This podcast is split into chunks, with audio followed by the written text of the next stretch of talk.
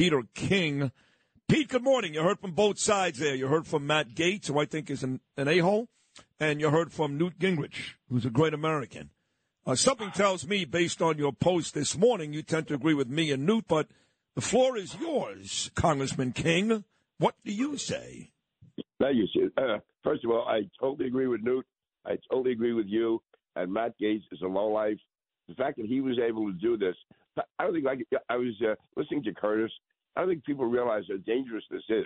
We have a two-party system. You elect a leader of your party, you elect a speaker, and that person is out there negotiating for you. If you can have three or four percent of the party go over and remove the Republican speaker by dealing with Hakeem Jeffries and the progressive Democrats, this is going to lead to chaos.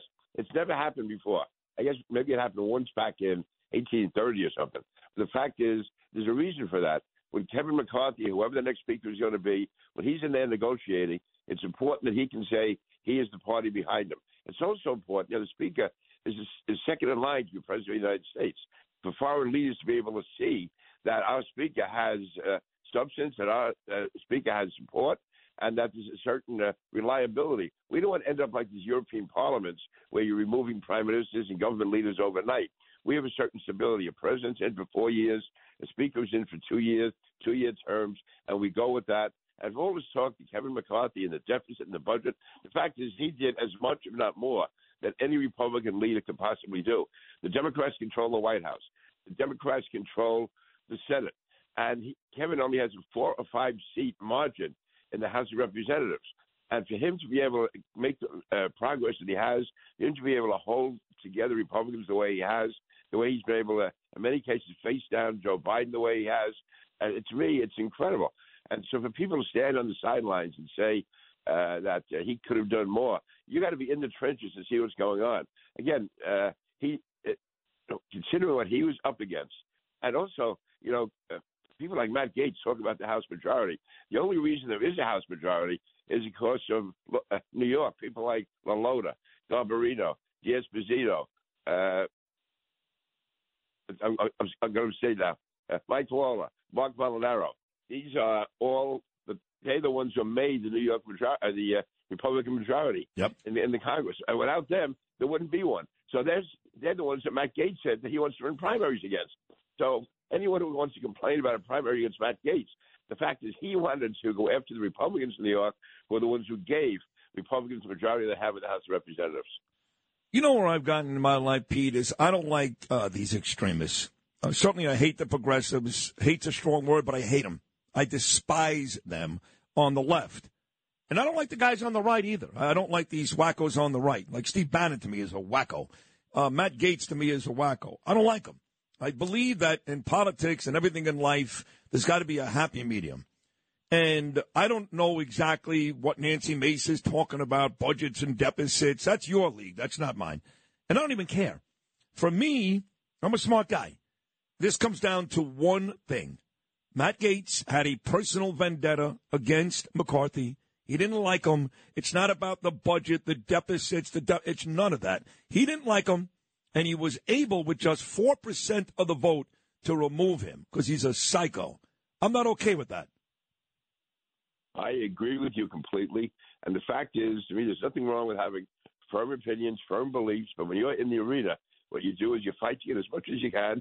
You, you may compromise when you have to, and you don't demand all all or nothing. And so, I mean, Ronald Reagan was probably the most conservative president we ever had. He made a lot of compromises with Tip O'Neill. We can go up and down the line on that. That's how you get things done. But, for instance, like your members of Congress, again, I don't know Nancy Mace, but for them to say that Kevin McCarthy broke his word on the budget and all that, I'm sure that he fully intended to do what he could. But when you're in there and you find out you can't get this bill through because the votes aren't there, then you go for the next be- the next best bill. You go for the next be- best piece of legislation. Because, by the way, let me stop you for a second because, because let, let's take the other scenario here. Let's say, to, to your point, Peter, that McCarthy said, no good, nope, nope, you didn't take my budget, you didn't do this, you didn't do that, and we had a government shutdown. Okay, right. They shut down the government. What do you think Matt Gaetz would be saying today? Oh, this guy's the worst. We have a government shutdown. We got people not getting paid. We got so McCarthy, and this is why people are so stupid. It, it really bothers me. McCarthy was in a no-win situation. If he did the deal, it was no good because the Democrats won. If he didn't do the deal, then the government shuts down. And Matt Gaetz would be killing him for that today. Who's Matt Gaetz kidding? Yeah, Gaetz was setting up Kevin McCarthy to fail. And listen, Gaetz has his own agenda. What bothers me is that so many uh, people in the media and the public are falling for this, somehow saying this is uh, a failure of leadership by Kevin McCarthy. No, he was a strong, tough leader. He had ninety-six percent of his party behind him. He kept the government open. He's made real progress considering the odds that are against him.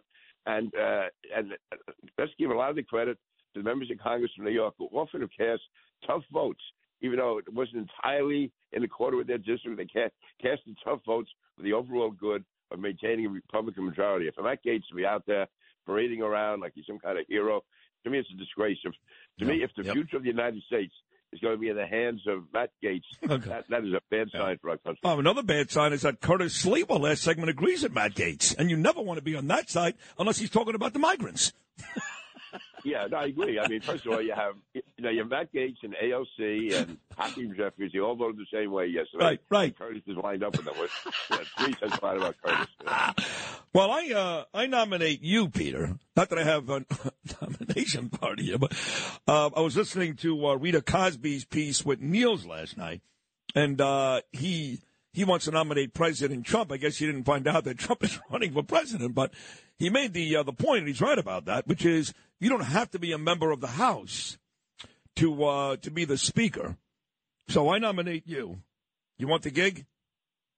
Uh, let me let me think about it, okay? Let me uh, talk to my wife and see how quickly she wants to. You don't want that gig. You, listen, listen. No, no, no. No, you no, like to you like to go to Umberto's on a Wednesday night. You like to your Notre Dame Fighting Irish had a huge win over Duke on Saturday, yeah, great, right? Game. You got a you got a beautiful daughter in North Carolina. Sean's here. You don't want that nonsense, right? No, I, I, I, listen, I'm, I, I, I'm out of Congress. I love being down there, but it was time to go. I turned the page. I'm gone. And even if I were in Congress today, I would not want to be Speaker. It's absolutely, it's absolutely impossible job. Right. It, it, it, it, correct me if I'm wrong, but the way I see it, and I'm not in politics, never was, you can't win with that job, right? You can't win. No, you can't. You, you, you can't. And listen, it's tough enough taking on a Democratic president and a Democratic Senate. When you have to also have to worry about your own people stabbing you in the back, it makes the job absolutely impossible. And they always put, why did McCarthy do this? Why didn't McCarthy do that? The fact is he's doing all he possibly can. And considering the odds against him, I think he did a great job. And this is a terrible precedent. We're going to have a situation now where you can get five or six people from the other party to bring down a speaker. I mean, you know, you know Republicans can do this to Pelosi, you know, to Hakeem Jeffries. We need stability, whether you like the people in charge or not. It, it, your party or the other party, you have to have a certain stability to go forward. You just can't constantly be blowing the place up. So we'll wrap it up with this. Uh, you and Bo Dieter, my boy Bo, who I love. Bo was uh, was became a never Trumper, but uh, just a couple of weeks ago he said, "Well, now I'm I'm going the other way. Now I'm back on the Trump bandwagon." Now you have not done that. You have uh, said you feel badly for Trump. Certainly, the last two days it's got to make you sick to your stomach. That's I mean, this terrible. is ridiculous. That's terrible. Yeah. Terrible. But are you still not not a Trump guy? You're still not there. No, I'm still not supporting him. Having said that, what he's going through is terrible. I think I think all four indictments are terrible. This civil case in New York is an absolute abuse of uh, justice. And to me, I, I would hope the American people, whether they like or dislike Donald Trump, would realize the dangerous pathway going down, where you can destroy a person's financial empire just because he's on the wrong side in politics. I mean, this is incredible. I have this kind of a lawsuit, this kind of an action by the Attorney General, where not one person lost a penny, when everyone made a profit, and there was absolutely no harm done to anyone, and yet to make Donald Trump public enemy number one and ruin what he spent a whole life developing is an absolute disgrace. What do you think, too, about that gag order they put out yesterday? Trump can't talk about it. I guess he pissed off somebody on social media. I don't know. How un-American is that? Uh, first of all, I don't believe in gag orders. Uh, I think Donald Trump went over the line with this one. He was going after a woman who was probably working in the courthouse. I mean, you know, leave her out of it. But he, to me, he should be able to say what he wants about the judge, about about the Attorney General, and he should give it free rein, because they've spent the last year, two years, attacking him every day and going after him. So he's entitled to take his shots. Agreed. Well, listen, you were great again today, and uh, and I agree with everything you said. I loved your appearance. I like when uh, you and I agree, or any of my guests for that matter. So uh, thank you for stopping by today, Pete. Continue to speak the truth and go Irish. Hey, say hello to Vito and say hello to Steve for ripping for me, okay? You, although both those guys love you. You got it. You got it, Pete. That's my man right there, Congressman Peter King. That's a good man.